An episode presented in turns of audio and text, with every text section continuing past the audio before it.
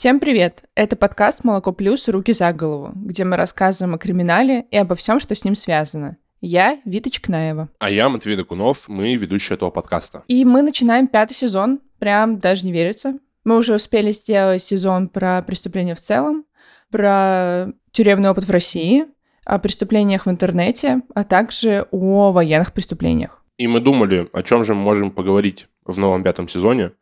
И если раньше, не считая последнего нашего сезона, мы, наверное, больше замыкались в России, то сейчас мы выходим за границы начинаем рассказывать про международные преступления, про то, как криминал и всякое запрещенное, то, что людям по факту нужно, но очень опасно. Вот как это нужное и опасное пересекает границы. Да, мы в этом сезоне будем говорить о том, как и почему люди совершают международные преступления, о том, почему страны даже воюют друг с другом из-за них или пытаются вместе бороться с ними, но у них ничего не получается, и кажется, что ничего не получится. А начнем мы с такой очень понятной темы, э, в которой задействовано все еще огромное количество людей из огромного количества стран, и это наркобизнес, путешествие наркотиков с континента на континент и то, почему в войне с наркотиками всегда побеждают наркотики. А еще поговорим с Ником Воробьевым. Он автор книги «Мир под кайфом. Вся правда о международном наркобизнесе».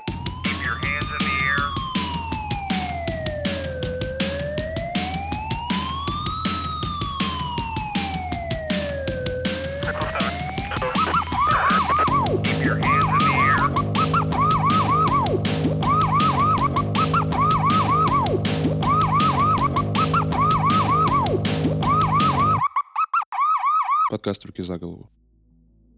Вообще, разумеется, наркотики — это супер глобальная история, и наркоторговля стара как мир. Сколько люди употребляют разные вещества, столько их и возят с одного места в другое, с одной стороны в другую.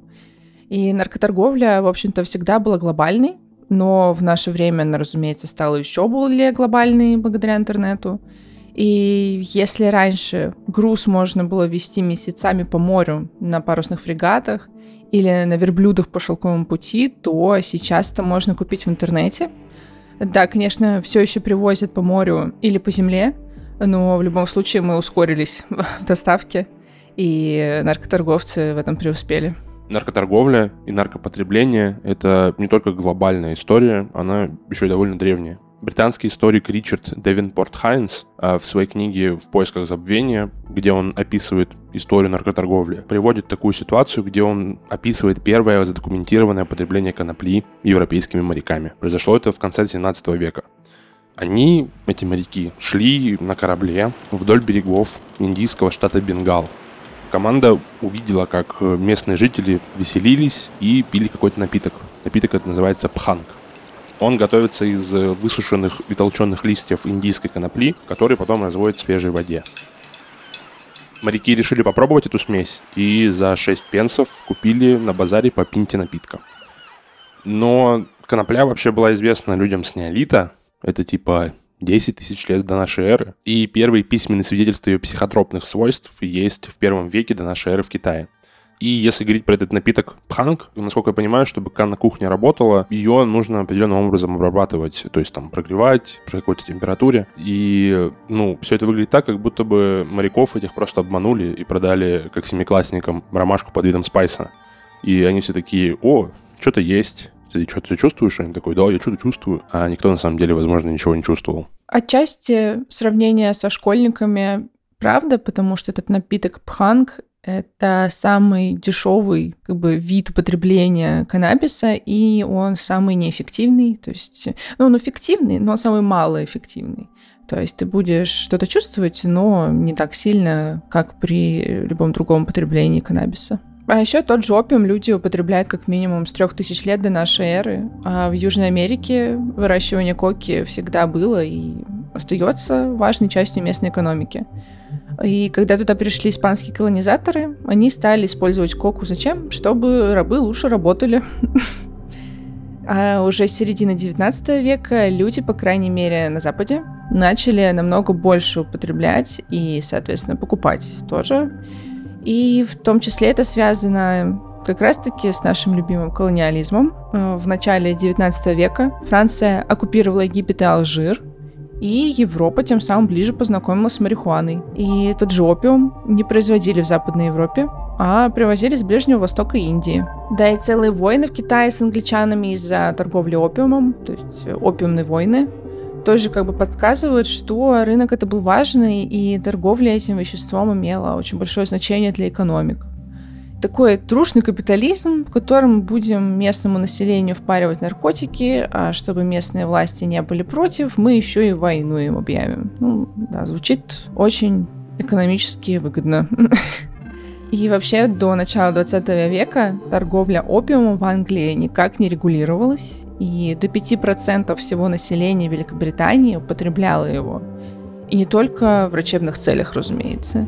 Это, конечно, вызывало большое количество зависимостей у людей. Часто, когда ты начинаешь окунаться как-то в историю, натыкаешься в какой-то момент, что в 20 веке, в 19 веке все то, что запрещено сейчас, было чем-то лечебным, считалось чем-то лечебным. Довольно прикольно. Там и Кока-Кола с Кокой, и люди героин употребляли так довольно просто. Но опиумом э, для Англии вообще был огромным рынком. Конце 18 века опий Ост-Индийской компании приносил в день до полумиллиона фунтов стерлингов на нынешние деньги это плюс-минус 60 миллионов. Сейчас же весь мировой рынок наркоторговли по оценке ООН составляет 650 миллиардов долларов. Сейчас это их оценки в 2014 году. Это примерно 1% от всего ВВП вообще всех стран мира. И посчитать размер рынка на самом деле очень сложно, потому что он нелегальный. И за эти 8, уже почти 9 лет он, безусловно, вырос. Где вы, как говорится, были 8 лет? Что мы точно знаем, это вот ООН опубликовала ежегодный доклад о наркотиках, и в нем написано, что больше 345 миллионов человек в мире употребляют их. Э, это примерно население всех Соединенных Штатов Америки. Представь себе, что существует целая страна, где любой житель этой страны за один год хотя бы один раз употреблял какие-то наркотики разной степени тяжести. Это очень много, это супер много. И такая индустрия, такие деньги — это то, что просто невозможно победить никак. Вот что об истории наркоторговли нам рассказал автор книги «Мир под кайфом» Ника Воробьев. Торговля психоактивными веществами длится уже на протяжении тысячелетий. Например, арабские купцы впервые привезли опиум в Китай еще в средневековые времена. Тогда, конечно, все было законно. Конечно, некоторые страны решили ввести запреты, например, царь Михаил Федорович запретил табак. И в некоторых случаях это создало огромный черный рынок, как в Китае, который британцы защищали своими пушками. Но тогда, в XIX веке, это не было таким глобальным вопросом. А в современном смысле наркоторговля началась э, в 20-х годах прошлого века после Первой мировой войны, когда начались первые международные запреты на кокаин и всякие опиоиды, как героин, опиум, Какие примерные масштабы мирового наркобизнеса? Трудно сказать, но было исследование, что в Великобритании наркотики и проституция вместе приносят не меньше прибыли, чем сельское хозяйство. А в некоторых странах, как в Афганистан и Таджикистан, наркоторговля составляет большую часть общей экономики. По данным ООН, прибыль от опиума в Афганистане в прошлом году была почти полтора миллиарда долларов.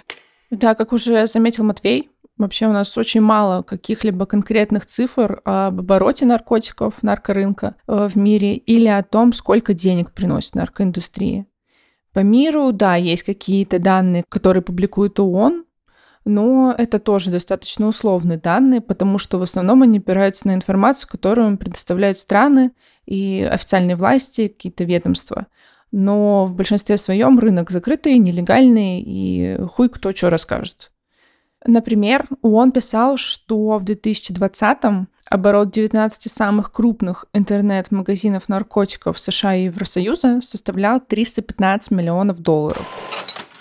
Кажется, что это очень мало, но фишка в том, что это всего только 0,2% от всей годовой розничной продажи наркотиков в этих странах. И не будем забывать, что еще есть оптовики. Получается, вот какая математика. Вся розничная торговля в Штатах и ЕС – это 157,5 миллиардов долларов. Только в Евросоюзе и США это уже прям какая-то ну, очень внушительная цифра. И опять же, повторюсь, не будем забывать про оптовиков. Да, это все очень примерные цифры, но только такие цифры на самом деле у нас и есть. Он еще ведет статистику по количеству изъятых наркотиков. И в 2020 году изъяли почти 30 тысяч тонн наркоты. Попробую объяснить это как-то в живом эквиваленте. Представьте себе грузовой поезд. Э, он состоит примерно там, из 75 вагонов, то есть он примерно 4-4,5 раза больше, чем обычный пассажирский. И этот поезд вмещает в себя 4000 тонн. Представьте себе 7,5 поездов. И вот эти все 7,5 поездов грузовых наполнены наркотой до отказа. И в эту статистику попало только то, что изъяли. Сколько наркотиков было употреблено, просто страшно себе представить. Если смотреть на эту статистику, то лидирует, определенно лидирует очень сильно марихуана и всякие разные ее производные. За 2020 год одних только растений каннабиса изъяли 15 тысяч тонн. И разных там производных на еще там типа 10 тысяч, чуть меньше 10 тысяч. Второй по популярности наркотик изъятый оказался кокаин и, и его всякие разные производные, в том числе крэк. Но крэк там только на третьем месте. Всего разных э, и их производных э, было изъято около 4200 тонн. Третьим в нашей таблице этих лидеров условных находится опятый. Их изъяли тоже довольно много, и растений, из которых они делаются, и сам опиум, и уже готовый героин. Дальше идут различные мелкие пункты, типа метамфетамина, амфетамина, экстази и множество разных других наркотиков. Вообще, по покупкам видел еще одни интересные данные. Например, в США всего 15% наркотиков покупается в интернете, в России 85%. И у России, все мы знаем, есть три пути, и почти про каждый из них мы уже сделали выпуски. Ну да, почти про все, потому что про IT мы вроде бы не рассказывали, хотя у нас был сезон про преступления в интернете. Наверное, считается, ладно. Короче, что мы имеем? Люди производят и потребляют очень много наркотиков, и это очень большой бизнес, сравнимый с экономиками целых стран. И, естественно, только малая часть наркотиков производится в странах, где их употребляют, так скажем, про органику. Ну а при этом растет потребление синтетических наркотиков, потому что их не нужно никуда возить. Для производства нужны только химикаты, которые можно вполне легально заказать, например, из Китая. И, естественно, эти наркотики сильно дешевле. И законы рыночка никуда не денешь. Дешевизный спрос рождает предложение. Большая часть наркотиков в любом случае откуда-то вывозится и ну, куда-то ввозится. И это, конечно, тоже отдельная индустрия, как наркотики перевозят, как их прячут и подо что маскируют. Мы все видели передачи, где контрабандиста задерживают в аэропорту, а у него в заднице презерватив набитый порошком. Но так только можно перевозить мелкие количества. Большинство наркоты, которые э, пересекают границы в крупном масштабе, спрятаны внутри законного груза. Например, грузовой контейнер сидит в порту, уже прошел таможню, в него врываются контрабандисты, прячут свой товар и снова закрывают. Потом, когда контейнер прибывает в последний порт, они снова взламывают его и забирают товар. Поскольку через порты, как Роттердам, ежегодно приходит миллион таких контейнеров, проверить их всех невозможно. Конкретно с кокаином из Южной Америки его обычно прячут среди бананов, так как они быстро теряют вкус, и поэтому таможня старается их побыстрее пропустить. И были случаи, по-моему, в Германии, когда кокаин случайно попал в продуктовый магазин таким способом. Почему наркотики сильнее границ? Потому что речь идет не об одиночном а, правонарушителе по Риге, а о целых силах рынка. Есть спрос и предложение. Пока человеческое животное будет хотеть изменить свое сознание, будь через кофе, вино или ЛСД, кто-то будет этим воспользоваться и ему это продавать. Если бизнес рискованный, например, э, торговца могут задержать на границе, тогда цена товара растет. Поэтому грамма кокса стоит 5 баксов в Колумбии, но 50 в Великобритании. Так что чем крепче на границе, чем больше прибыли для наркобаронов. Вообще, за большое количество времени основные маршруты транспортировки наркотиков и регионы их производства не сильно изменились. Тут понятно, что там кока растет в Южной Америке, ее нужно оттуда везти, а опиумный мак в Афганистане и Юго-Восточной Азии. Да, в мире есть несколько основных мест, которые производят наркотики. Первые два из них называются очень смешно, учитывая, что там производится. Золотой полумесяц и золотой треугольник. Золотой полумесяц — это страны Афганистан, Иран и Пакистан. Здесь производится огромное количество опиума, он перерабатывается в героин, а также довольно свободно растет каннабис. Золотой треугольник Вау, тоже производит героин и опиум. Это Мьянма, Лаос и Таиланд. В Южной Америке преобладает производство коки, из которой потом производится кокаин, и его производное вещество крэк-кокаин. Просто крэк. Южная Америка, естественно, это Колумбия, Перу, Венесуэла и Боливия. В Нидерландах довольно много производят марихуаны и разных синтетических наркотиков. Марокко – царство ГШШ, а Китай очень большие успехи делает в производстве синтетических наркотиков, в том числе и прекурсоров, которые наркопроизводители используют для производства наркотиков. А сейчас мы попытаемся рассказать вам основные маршруты распространения разных наркотиков. Карты этих маршрутов публикует, например, ООН неожиданно. Например, я расскажу о том, как и куда доставляют кокаин. Например, как он появляется в Европе. Чтобы понять, как кокаин попал в Европу, нам нужно сначала попасть в страны, которые находятся рядом с Карибским морем. И самый легкий путь — это напрямую по морю, просто с точки А в точку Б. Все. Можно пойти более длинным путем. Для этого мы можем отправиться либо южнее, в Латинскую Америку, а потом в Европу, либо наоборот на север, в Мексику, в США и затем в Европу а можем вообще очень прикольно пойти. Либо на север, либо на юг, то есть в Северную или Южную Америку, а затем мы поедем, например, в Африку и потом уже в Европу. Или же через Азию и затем уже в Европу. И да, тут важно отметить, что Сейчас все равно, несмотря на то, что существуют самолеты, и они намного быстрее доставляют грузы, чаще всего наркотики перевозят именно по морю, потому что там их проще спрятать. И не просто так Санкт-Петербург в России стал таким местом, где можно было найти наркотики намного дешевле, чем, ну, например, в Москве. Но если мы для сравнения посмотрим на карту транспортировки не кокаина, а амфетамина, то мы увидим, что каких-то конкретных регионов-производителей на карте нет. Просто вещества кочуют с одного места в другое, и какой-то точки А и точки Б не найти. Это потому, что это вещество очень легко сделать на месте уже, и никуда не надо будет вывозить, просто сделал и продаешь сразу же у себя в городе, например. Но на этом месте, конечно, не произведешь героин. Если попробуешь произвести что-то подобное героин на месте, у тебя получится, видимо, крокодил, который сожжет тебе вены. Не, не колитесь крокодилом. Героин приходится возить. Как я уже говорил, есть золотой треугольник, есть золотой полумесяц. И вот золотой полумесяц на самом деле очень хорошо отапливает героином много стран. Во-первых, он и в Центральную Азию это завозит э, относительно далеко от себя, и в Кавказские страны. Мощный поток идет в юго-восточную Европу, а из юго-восточной Европы этот мощный поток уходит дальше в Центральную Европу. Доходит до нас до России. В Америке в основном производят, насколько я вижу по этой карте, в Мексике героин и отправляют его в США. Ну и по африканскому континенту тоже, я так понимаю, расходится более-менее героин из э, золотого полумесяца. Вообще, конечно, я поражен, что героин настолько популярное вещество до сих пор. Потому что для меня это, конечно, наркотик, который остался где-то в 90-х, в грязных 90-х, а он живее всех живых. Но, тем не менее, конечно, одним из важных транспортных хабов так или иначе остается Россия, потому что, потому что героин попадает не только напрямую на Балканы и оттуда уходит в Европу. Часть заводится из Кавказа, часть заводится из э, Восточной Европы, восточноевропейской части России. Вот, так что, ну, надеемся, санкции не повлияют на торговые пути у наркопотребителей и наркоторговцев. А вы знали, что СНГ — это союз национального героина? И разумеется, что все эти пути нелегальны, и они известны мировому сообществу, потому что даже ООН их публикует.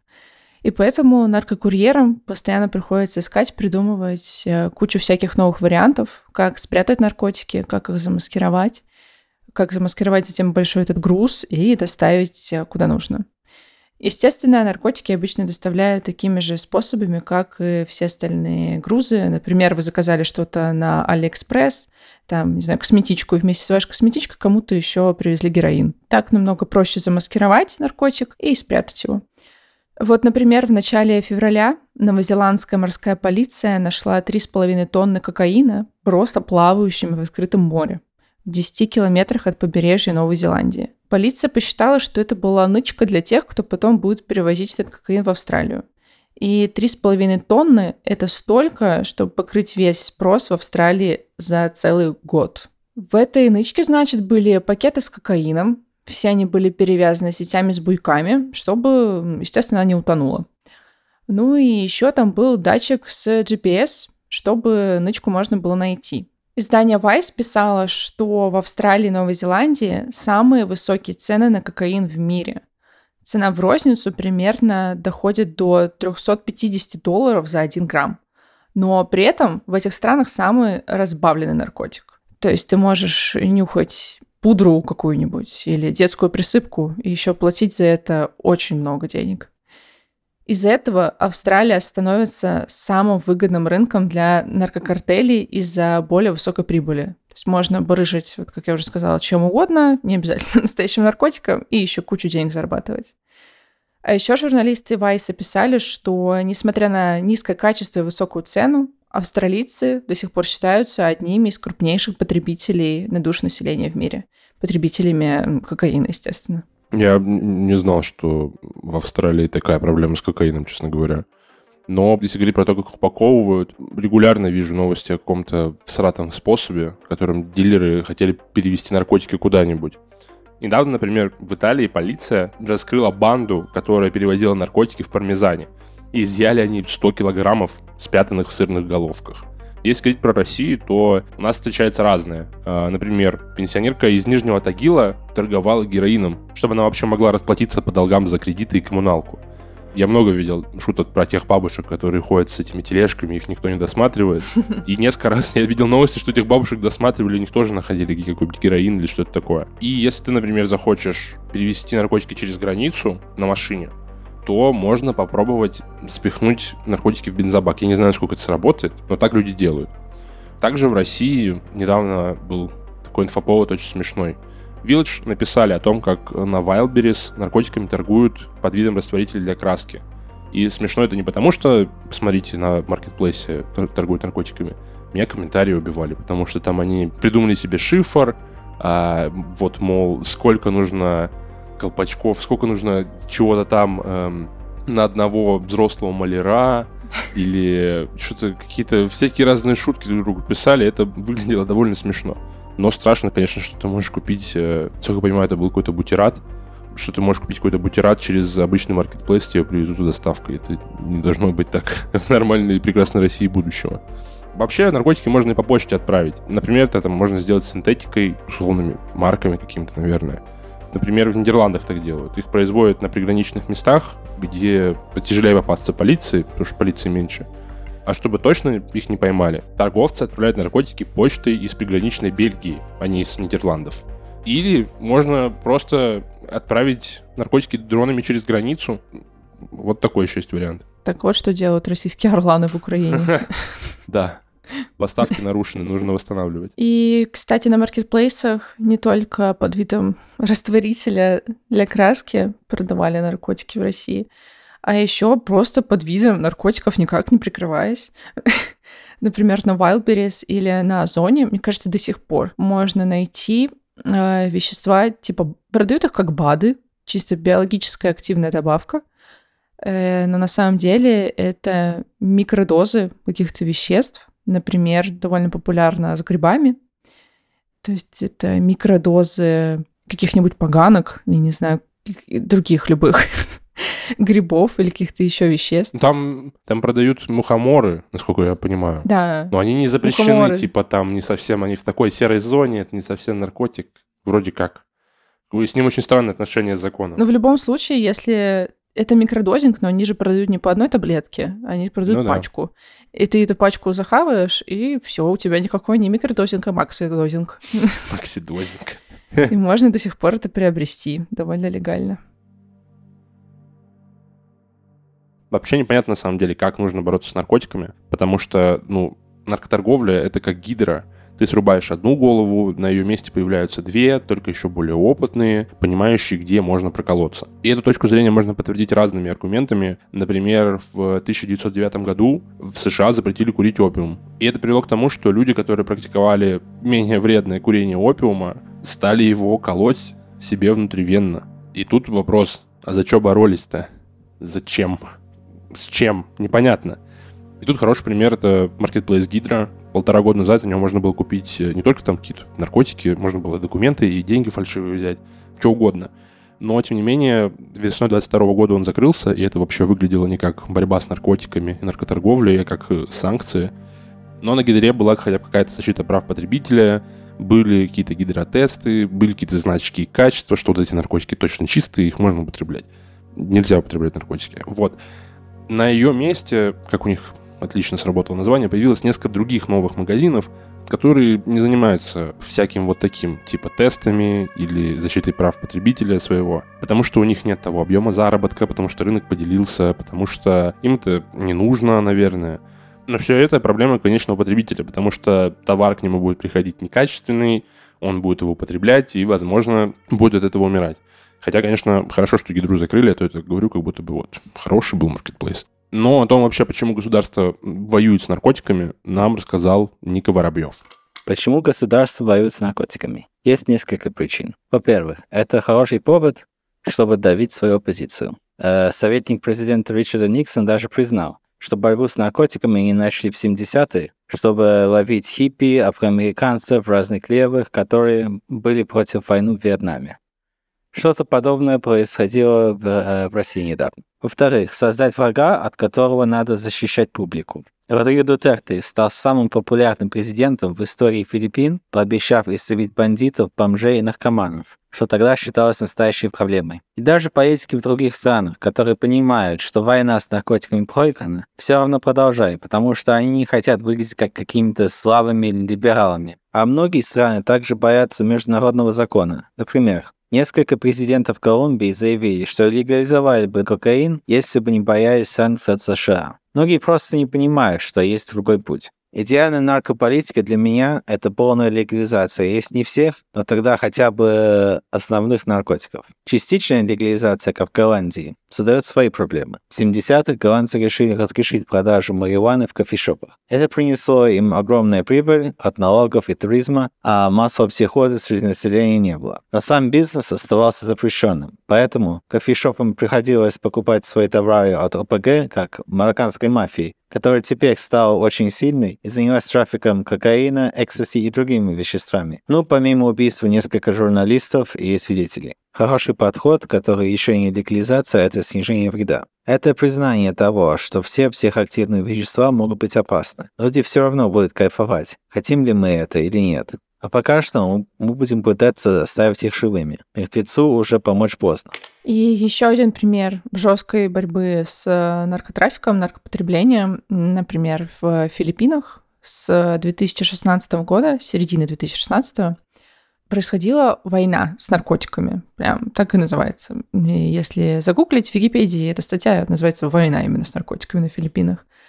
И она не просто так называется, потому что это было супер жестко. Новый президент тогдашний сказал, что он не потерпит наркоторговлю на Филиппинах в своей стране и разрешил просто убивать наркоторговцев даже без суда. То есть, если ты последственно, тебя просто в чем-то подозревают, и началась облава, тебя убьют, и все ок. Из-за этого всего за несколько недель с начала этой войны было убито около двух тысяч человек. И несколько тысяч, около 600 тысяч человек сдались полиции самостоятельно, потому что они не хотели, чтобы их убили во время облавы. Но с наркотиками, как сказать, помогло это или нет, непонятно, потому что наркотики на Филиппинах не исчезли. А, но куча человек погибло. А еще, возможно, такие жесткие облавы, такие жесткие меры, они, наоборот, подстегивают потребление, потому что чем выше риск, тем выше цена, и ну, тем больше потенциальная прибыль. Так или иначе, да, деньги крутятся в наркобизнесе огромные, как и для закладчиков, которые получают, правда, очень много, э, барык, которые тоже получают какие-то свои деньги. Это все цепляет тебя на звонкую монету, и потом ты с этого уже соскочить не можешь, потому что ты не знаешь, как заработать деньги нормальным, здоровым, не калечащим никого образом. Фактически вся эта борьба с наркотиками, наркоторговлей, это такая бесконечная игра в кошки и мышки для таможни, потому что одни прячутся, а другие постоянно ищут. И им регулярно нужно искать 5 дней в неделю на самом деле, чем больше онлайн-продаж происходит успешно, тем больше отправлений производится, потому что спрос рождает предложение, мы это все знаем. И даже если государство вдруг увеличит число сотрудников, которые занимаются поиском наркотиков, то общее количество конфискованных товаров и работа дилеров станет более рискованной, что приведет к росту цен и, в свою очередь, будет стимулировать новых дилеров к выходу на рынок. Короче, вся эта нынешняя система поймать, э, забрать, э, посадить, она не совсем работает. Какая-то в ней есть брешь, если наркотики так до сих пор за эти много лет не победили. О последствиях войн с наркотиками и наркокартелями нам рассказал Ника Воробьев. К чему приводит войны с наркокартелями? Преступность, передозировки и правонарушения. Мы можем все это видеть на мексико-американской границе. В 2006 году государство Мексики объявило войну против наркокартелей прям настоящую войну. Они послали солдат, вертолет, чтобы они уничтожали маковое поле, лаборатории метамфетамина и арестовали лидеров. Но когда одного босса поймали или ликвидировали, его картель разделился вдвое, потому что каждый принц, то есть лейтенант, хочет стать королем. Итак, а только 3-4 основных группировок стало десятки. И они все воюют друг с другом за контроль наркобизнеса. И больше чем 100 тысяч человек погибло.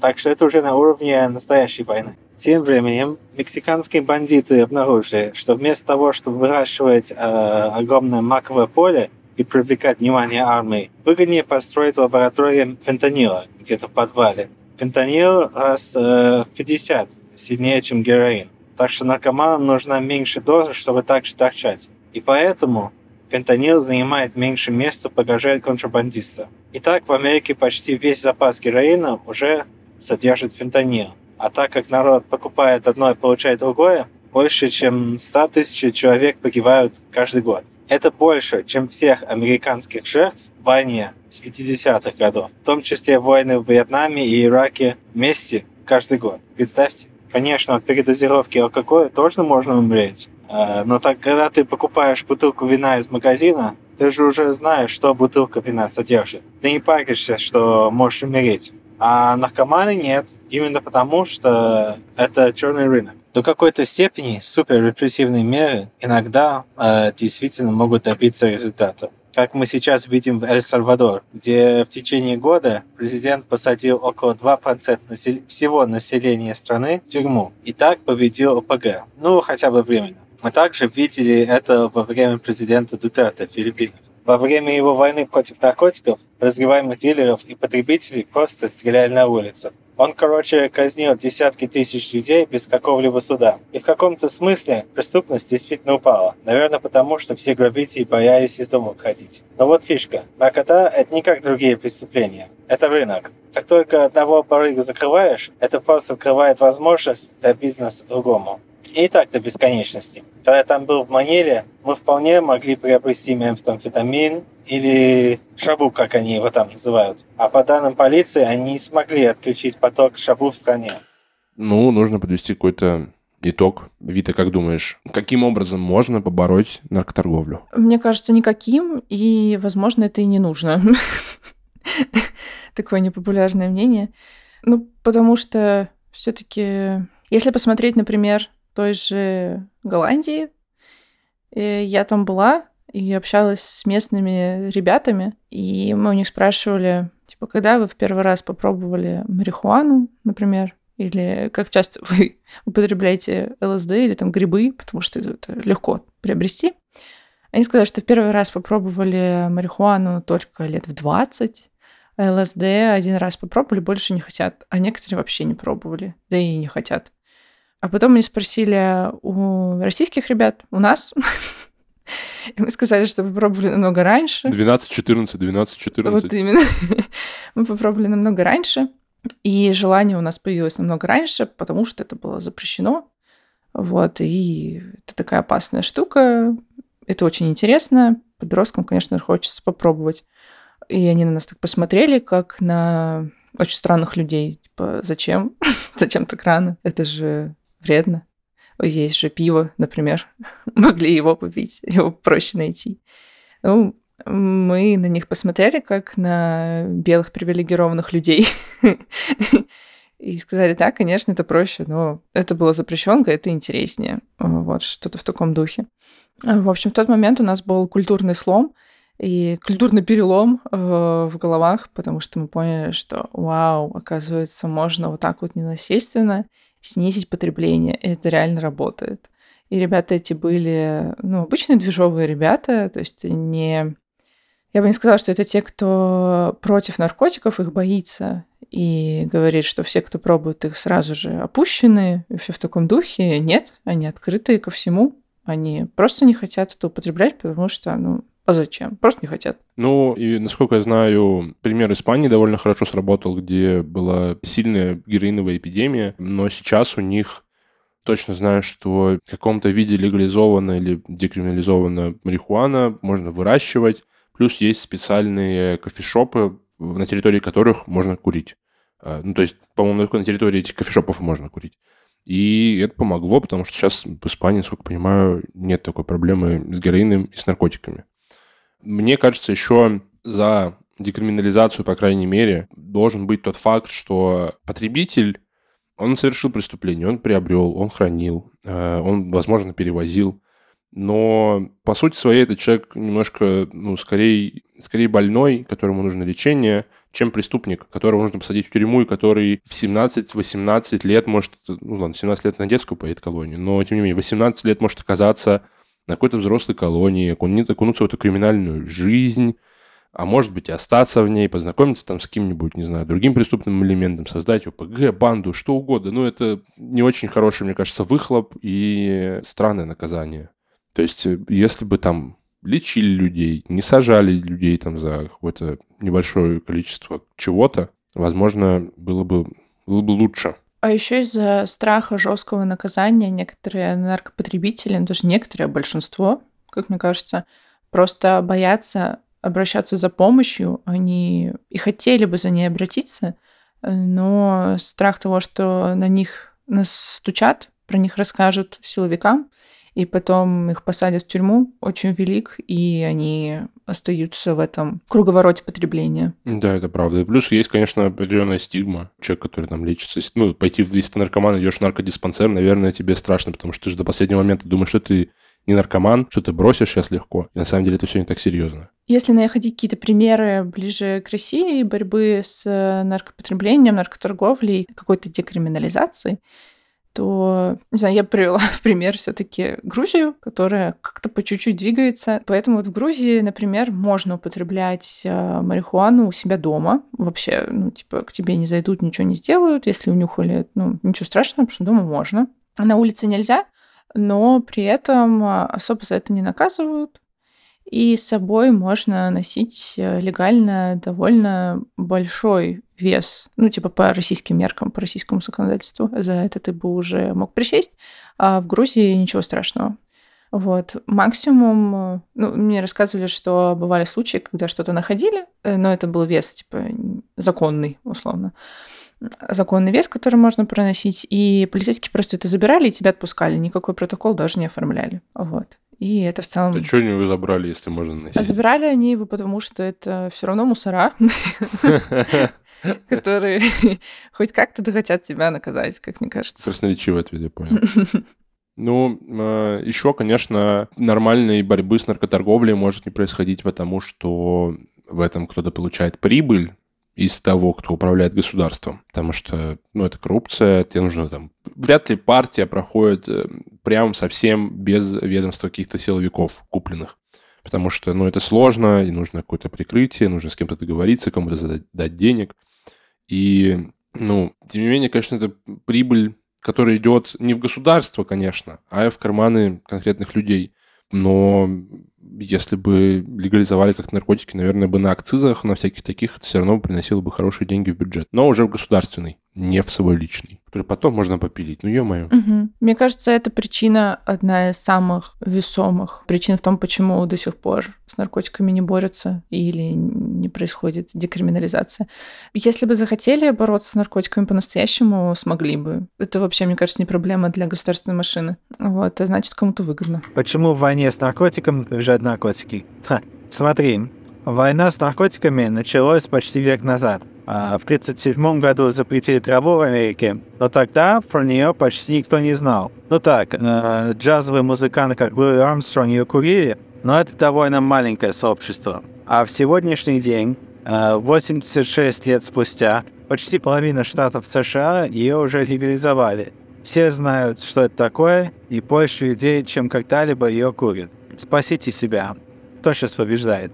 Спасибо, что послушали первый выпуск нашего пятого сезона. Спасибо патронам и подписчикам на нашем сайте, которые поддерживают наш подкаст и Альманах Молоко Плюс. Это был подкаст «Руки за голову», его ведущий Матвей Дукунов. И Вита Чкнаева. А еще звукорежиссерка Варвара Грушко, продюсер Леша Жабин. А за джингл спасибо Кириллу Тарушкину. Молоко Плюс и наш подкаст существуют благодаря читателям, слушателям и подписчикам. Если вы в России, можете поддержать нас, подписавшись на регулярное пожертвование на нашем сайте или на Бусти. Если вы не в России, поддержите нас на Патреоне. Все ссылки есть в описании. Подписывайтесь. А также подписывайтесь на нас на всех удобных для вас платформах. Ставьте нам оценки, напишите отзыв в Apple Podcasts, комментарий на Кастбоксе, в любой другой социальной сети, которой найдете что-то с нашим контентом. Пишите комментарий, нам будет очень приятно, важно и интересно. Не забывайте читать наш альманах. Всем пока. Пока.